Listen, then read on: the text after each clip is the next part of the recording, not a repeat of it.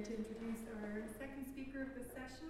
Uh, Anna Chacko is from the Department of Anglo-Saxon, Norse and Celtic in the University of Cambridge and she's going to be talking to us about critical strategies in Aislinge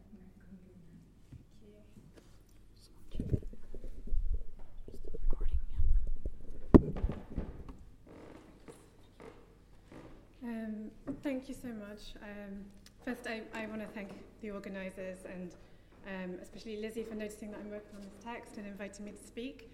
Um, it's yeah, a real honour to speak here, and I've just learnt so much already. Um, so thank you. So I'm going to talk about Aisling Mac Conglinne, the vision of Mac Conglinne, um, a humorous satirical tale, which is sometimes regarded as a bit of an anomaly within the Breac. Um, it's a prosometric satirical narrative which focuses on poets, clerics, and kings, and in which each of these groupings is criticized in um, various ways and with varying severity. So there are two versions of the tale which survive, um, designated recensions B and H, based on the sigla in the manuscripts from which they derive.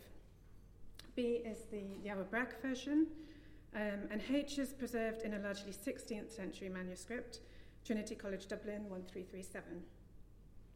The Leabhar Breac, as we know, contains a large volume of devotional material. Um, so we've been hearing about this already, but passions, homilies, biblical exegesis, um, materials relating to the Dé. Trinity College Dublin 1337, um, by contrast, is largely made up of a high proportion of legal material. Both recensions of Aisling Mac Conglinne um, are generally dated to between the mid 11th and mid 12th centuries on the basis of the language, and usually towards the earlier side of that, so late 11th, early 12th. Um, although within this range, proposed dates have been necessarily tentative. Máire Herbert suggested the narrower range of between 1124 and 38 um, for the composition of a possible original version of the tale, which she regards an earlier exemplar to both B and H, based on a political and contextual reading of the plot. So, despite a, um, a general appreciation in modern scholarship of expressions of learning in both texts and the considerable entertainment value of both, neither recension has gained that much scholarly attention so far. Studies which have been done have tended to focus on B um, which I've highlighted in blue, um, and H is highlighted in yellow. So discussions kind of covering both are in green, but most of these are introductions um, to editions. This might be because the only editions of the text also emphasize B. Um, so Kuno Meyer's edition is of B with H in the appendix, and then um, Kenneth Jackson's edition is of B only. Where comparisons of the recensions have been made, um, they've tended to centre around relative dating, with B usually considered the later version of the tale, despite its earlier manuscript witness, um, for reasons I'm not going to go into here. Another tendency in comparative comments is to describe one text as more sophisticated than the other, and this can heavily depend on the interpretive interests um, and perhaps personal taste of the critic. So I think an exception to this trend um, is Eva Williams' study, which is partly um, concerned with a particular difference which she perceives between the two texts. Her article demonstrates through a close analysis of a passage constructed very similarly in both recensions that B seems to convey um, more unorthodox and capacious theological learning than H, um, relating particularly to the nature of original sin, angelology, and replacement theory, or the theory that mankind replaced the fallen angels of heaven. As Williams notes, many of these themes uh, reflect theoretical religious study and concerns which would not have been of a special interest to the laity, perhaps, um, or to clergy who were not experts in theological matters. My primary interest in this talk is with B, the Leabhar Breac version of the tale, um, and a sense of the authorship of B as deriving from an intellectual framework more deeply kind of embedded with it, um, sort of engaged with theological and church doctrine than H, um, has been suggested by Eva Williams and is supported, I think, by Scott Gwara's study, which considered themes of gluttony, lust, and penance in the B text. So, in this talk, I'm going to um, I intend to build on the work of William, Williams and Guara to consider how a greater degree of specialised doctrinal learning um, may be woven into B's critical techniques in ways which alter and layer the text critique of a religious institution. I will then move on to consider what has been con- perceived as an interpretative conundrum, the combination of B's expressions of religious learning and its expressions of apparently irreligious irreverence, um, and suggest some ways B's subversive humour can be approached as both critically meaningful um, and doctrinally normative. So, for clarity, I'm going to run through the plot, although um, I'm sure many of you here already know this tale. In both recensions, um, Aisling mac Conglinne relates how a maverick, learned figure named Aner mac Conglinne um, embarks on a journey across Ireland to Munster, where he is neglected on a visit to the monastery of Cork. In both B and H, Aner's overarching concern to eat well is conveyed before he reaches Cork, so his kind of motivation in the text is um, quite explicitly greed. And he responds to the poor hospitality there by reciting an insulting verse about the abysmal food. Aner is consequently sentenced to death by the head abbot Manchin, um, but is saved by a last minute vision bestowed by an angel in B and by the patron saint of Fahan, um, St. Mura in H. With this vision, it is foretold that he is destined to rescue the King of Munster, Cathal MacFinguine, from the king's possession uh, by Lone Chreis, a demon of gluttony. In both B and H, the vision turns out to be a visually absurd, otherworldly pilgrimage to a land where various nominal categories are replaced by rich foodstuffs, including landscape features, architecture, clothing, people, and animals. In one section of the vision, Aner is advised by a priest or a healer figure to cure his problem of gluttony by eating to the point of absolute saturation, that is, vomiting. In both B and H, the vision turns out, oh, sorry. Um, in both B and H, the vision tale, replete with images of food, is recounted to the king by Aner and tempts the demon from Cathal's throat, so saving the king and thereby all of Ireland. In B, Cahill, now cured, demands further recitations of the vision, while Aner is richly rewarded. The text then closes with a narrative voice declaring a list of increasingly absurd blessings for all those who recite the vision tale faithfully. In H, by contrast, the text closes with Aner absolved of the charge of slander against the church in a trial of law, and Manchin, abbot of Cork, made to give Aner his small grey cloak. So the setting of mac Conglinne is 8th century Ireland, during the time of the Eóganacht Munster king Cathal MacFinguine, who died in 742. However, Máire Herbert has convincingly argued that Cathal's character is actually a surrogate for a contemporary ruler, the 12th century Munster king, Cormac McCarthy. Much of her argument um, rests on the tale's denigration of the monastic community at Cork, which she aligns with signals in the historical record of the centre's resistance to ecclesiastical reforms during the first quarter of the 12th century. In both recensions B and H, the meanness of the community of Cork when Aner visits, combined with the excessive food imagery linked to ecclesiastic constructs and figures in Aner's vision, highlights problems of deficiency and excess in connection with the centre at Cork. As Herbert notes, this is partly achieved by means of a heightened focus on the material and the bodily. Herbert states um, food is used both as a metaphor and as image to present an ecclesiastical establishment that is, that is defined by conspicuous consumption um, and by absorption with appearances. Both recensions satirise the improper and hypocritical conduct of high status, learned, and religious figures, um, and this is very much focused around a critique of the community, of Cork. However, the ways in which Aner's visit to Cork is presented um, and his experiences while he is there are very different in B and H, affecting the tenor of the two text criticisms of the institution um, and the respective characterization of the main vehicle of critique, the provocative figure Aner Conglinne.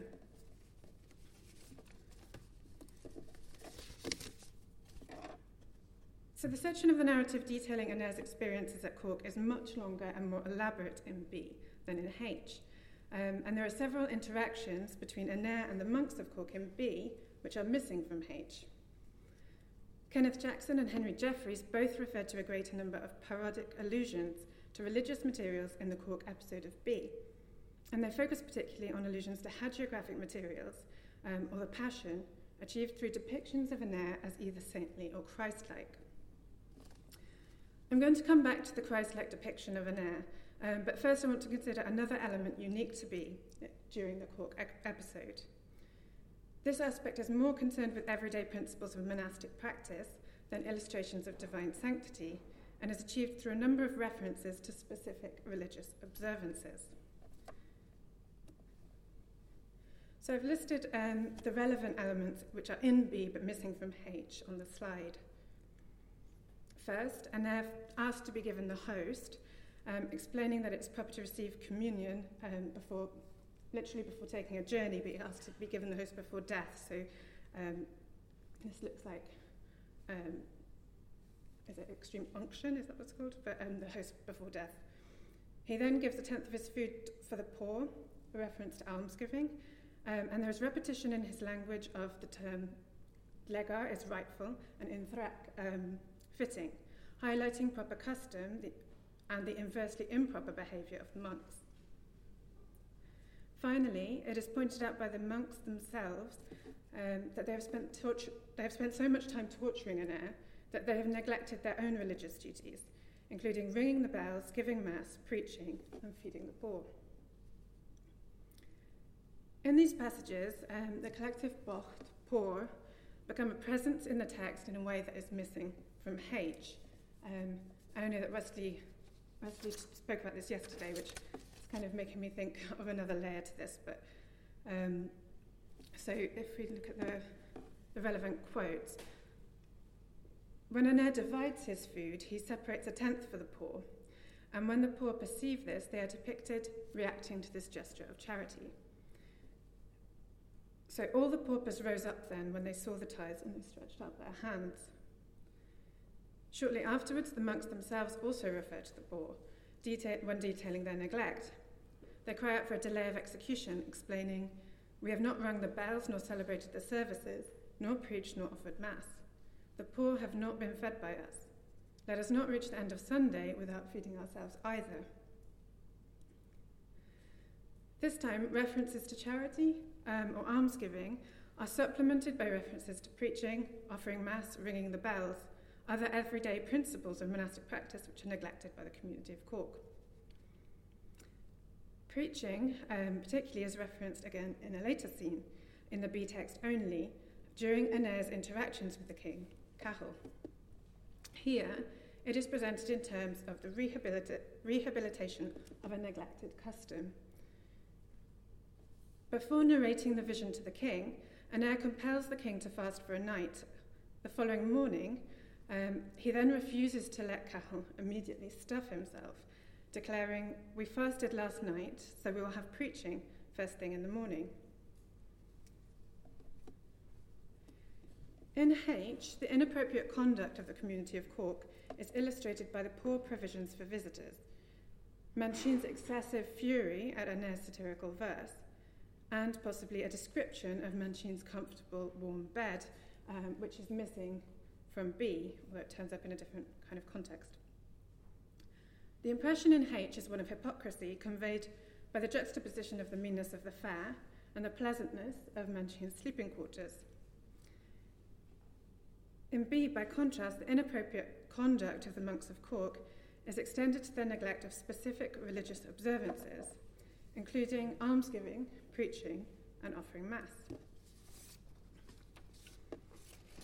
There are two homilies um, on fasting in the Leabhar Breac a Middle Irish homily edited by Atkinson, um, and a Latin Irish homily um, edited by Roisin McLaughlin. Both homilies are based on Matthew 6:16 to 18, the section of Jesus' Sermon on the Mount, which deals with hypocritical displays of righteousness and links fasting, prayer, and almsgiving. The Latin Irish homily on fasting um, in the Leabhar Breac contains a discourse on gluttony, which expresses a constructed parallelism between foods which corrupt the body and vices which corrupt the soul, such as slander, anger, envy, and vainglory. As McLaughlin explains, um, this metaphorical association derives from the section on gluttony, De Spiritu Gastrimargiae, um, in Cassian's De Institutis. This figurative relationship between food and vices chimes with the organisation of food imagery in both recensions B and H of Aislinge Meic Conglinne.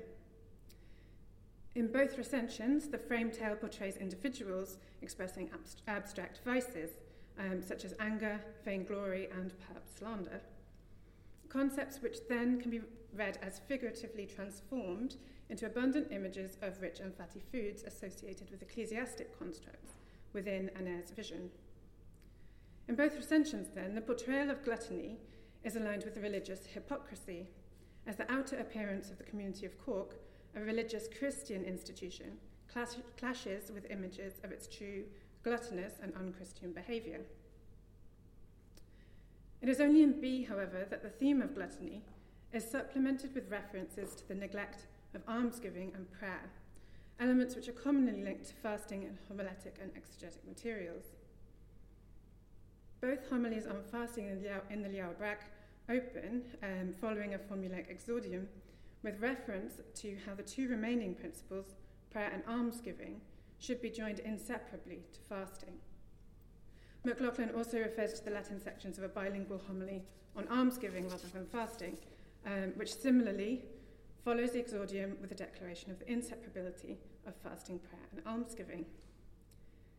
The addition of, these ref- of the references to these specific religious observances in B um, might be read as having a double effect, um, pointing to the neglect of the monks in particular practical duties of their office, um, but perhaps also deepening the text's portrayal of religious hypocrisy and gluttony through an allusion to them- thematically relevant homiletic doctrine um, and possibly even the underlying scriptural passage. I mean, I realise that these are these are kind of they're the author doesn't have to be thinking of the homily, but it's kind of possibly an automatic association um, when you're embedded within this kind of um, uh, this milieu that puts these things together in practice as well as in, in writing.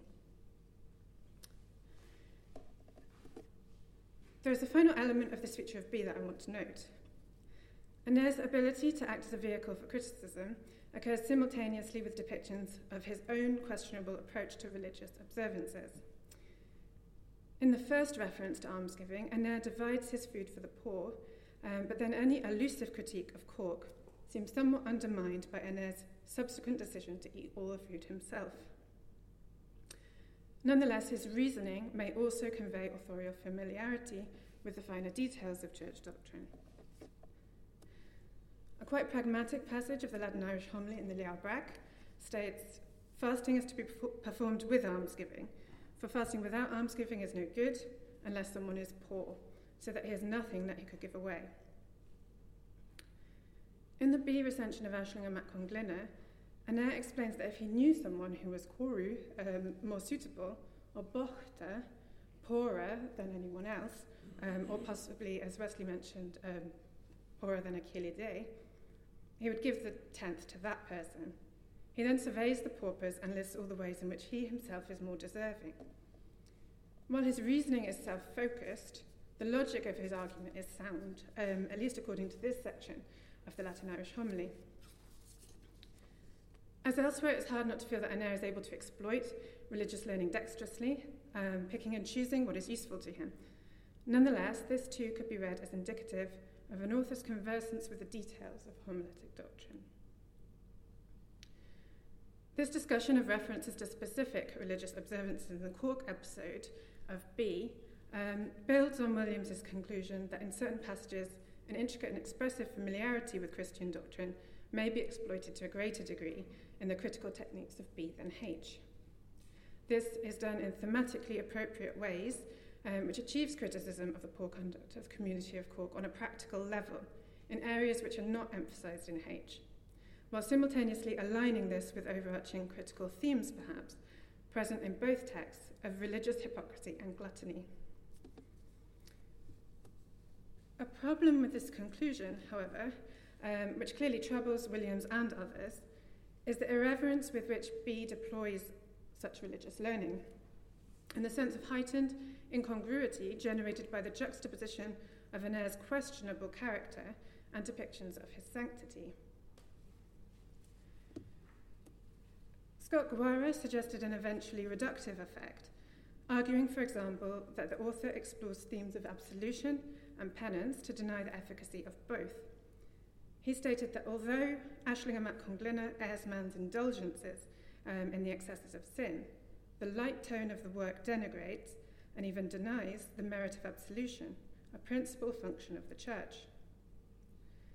Williams, by contrast, um, suggests that despite the sense of trivialized religious learning, the more than average knowledge of Christian doctrine, particularly in B, points to a highly religious individual rather than a blasphemous one, and she urges us to rethink um, reading at Conglinne as purely satirical.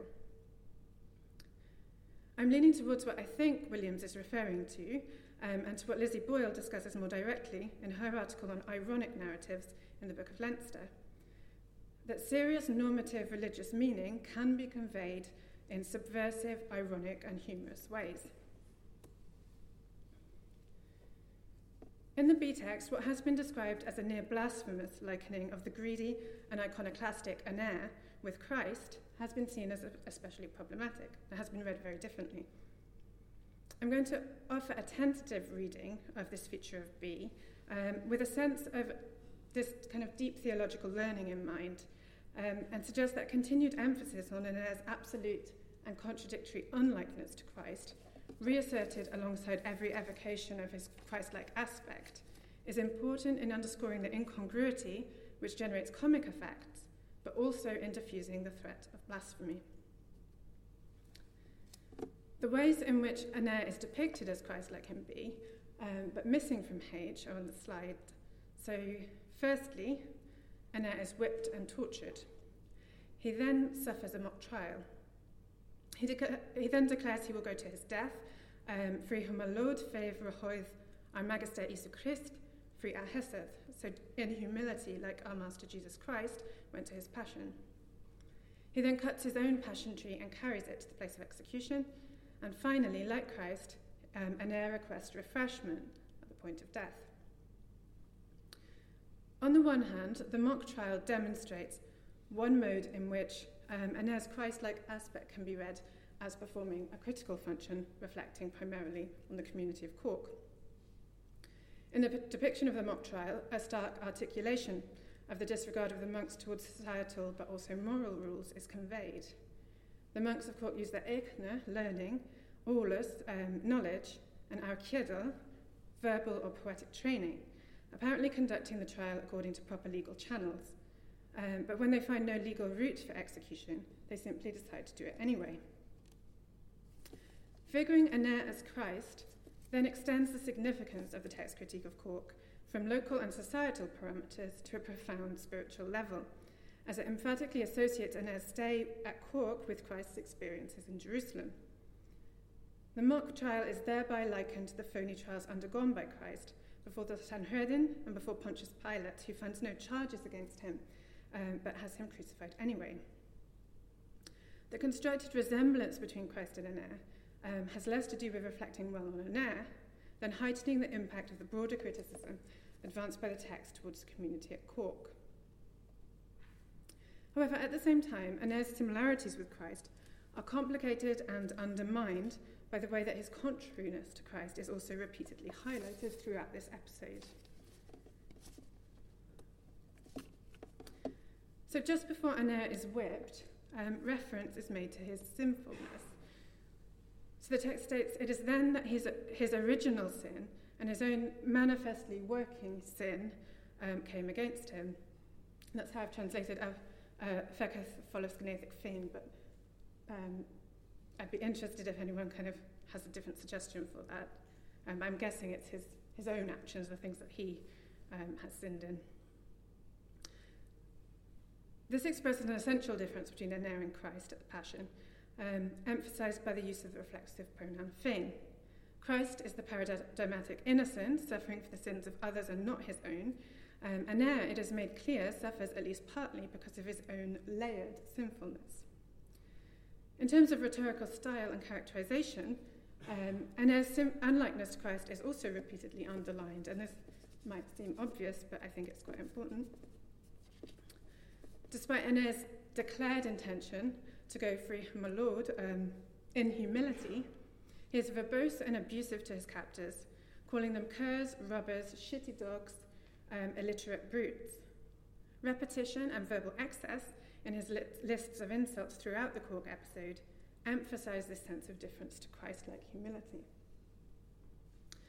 Finally, when Aner, like Christ on the cross, asks for refreshment, um, the demand is actually for an excess of sensual satisfaction and comfort, in emphatic contrast to Christ's own brief statement and simple request um, when on the cross he says to the soldiers, I am thirsty. Aner instead asks for um, my fill of fatty, rich food and good, pleasant alcoholic drink, and a beautiful light covering of fine clothing over me, so that neither cold nor heat oppresses me, and a feast of food for a fortnight for me, before going to meet death. Incongruity and the emphatic unlikeness of Aner to Christ is important to the construction of humour. Conceptual absurdity, and perhaps the flirting with the shocking or taboo association of the two figures, plays with role reversals and evocation of the unexpected in ways that were presumably intended to generate comic effect. This technique also perhaps distances Aner sufficiently from Christ um, to diffuse the, the threat of blasphemy. It is always clear that the resemblance is, as it were, on some level, um, always a joke. At the same time, however, very, this very incongruity could also be read as critically meaningful, contributing further to the ways in which the B text satirizes the community of Cork. In another passage in the Gospel of Matthew, Christ himself articulates his likeness to those who are perceived as unlike him. In this passage, Christ explains to the upright, I was hungry and you gave me food. I was thirsty and you gave me drink. I was a stranger and you made me welcome. Lacking clothes, you clothed me. Sick and you visited me. In prison, you came to see me. The upright, confused, ask when they did these things, having ne- never met Jesus before, and he replies, Insofar as you did this to the least of my brothers, you did it to me. In B, um, Aner is inserted into many of these vulnerable situations, and he is consistently refused.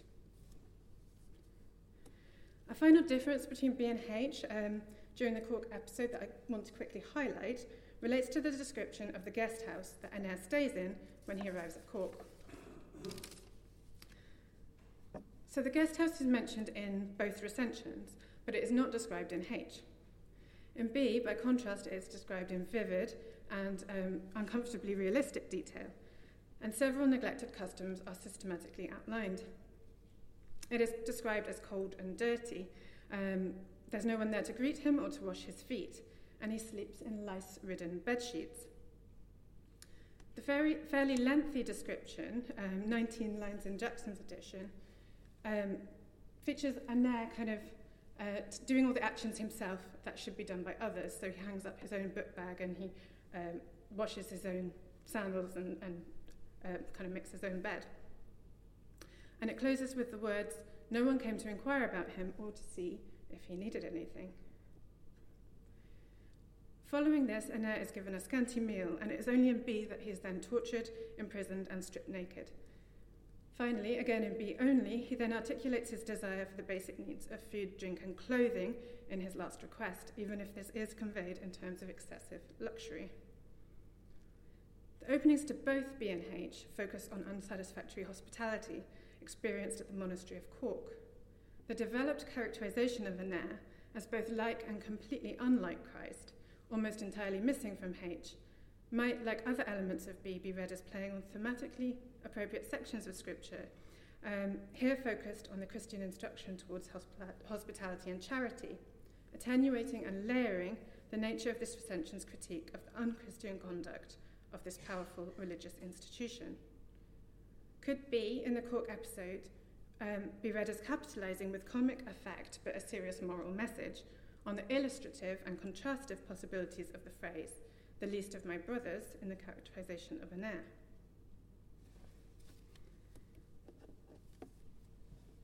Oh, sorry, that's. This analysis builds on the conclusion of Williams that the authorship of B might be more firmly embedded within, inter- within an intellectual context informed by religious learning. Um, and I've tried to take this a little further to consider how this might affect uh, the B text satirical messages and how it might allow us to approach some of its interpretive difficulties in new ways. This aligns well um, with other elements of B's manuscript context, of course, and the high volume of devotional and exegetical material in the Leabhar Breac.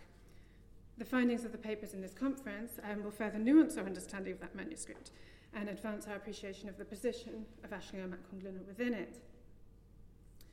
These are very preliminary thoughts um, on some of the distinctions between B and H, um, and there are other distinctions which I think would v- very much reward further study, particularly a playful focus on textual authority in B, um, and an interest in linguistic redundancy, which I think is much less prominent in H. From the other side, I think a stronger emphasis perhaps on the uses of satire in H um, might be worth exploring further. There is much more to say about both these learned and highly entertaining texts, um, but I suggest that exploring the differences between the recensions as potentially linked to differences in technique, narrative emphasis, or compositional context might allow us to better understand each text's respective critical strategies um, and thus particular nuances of meaning and satirical focus. Thank you.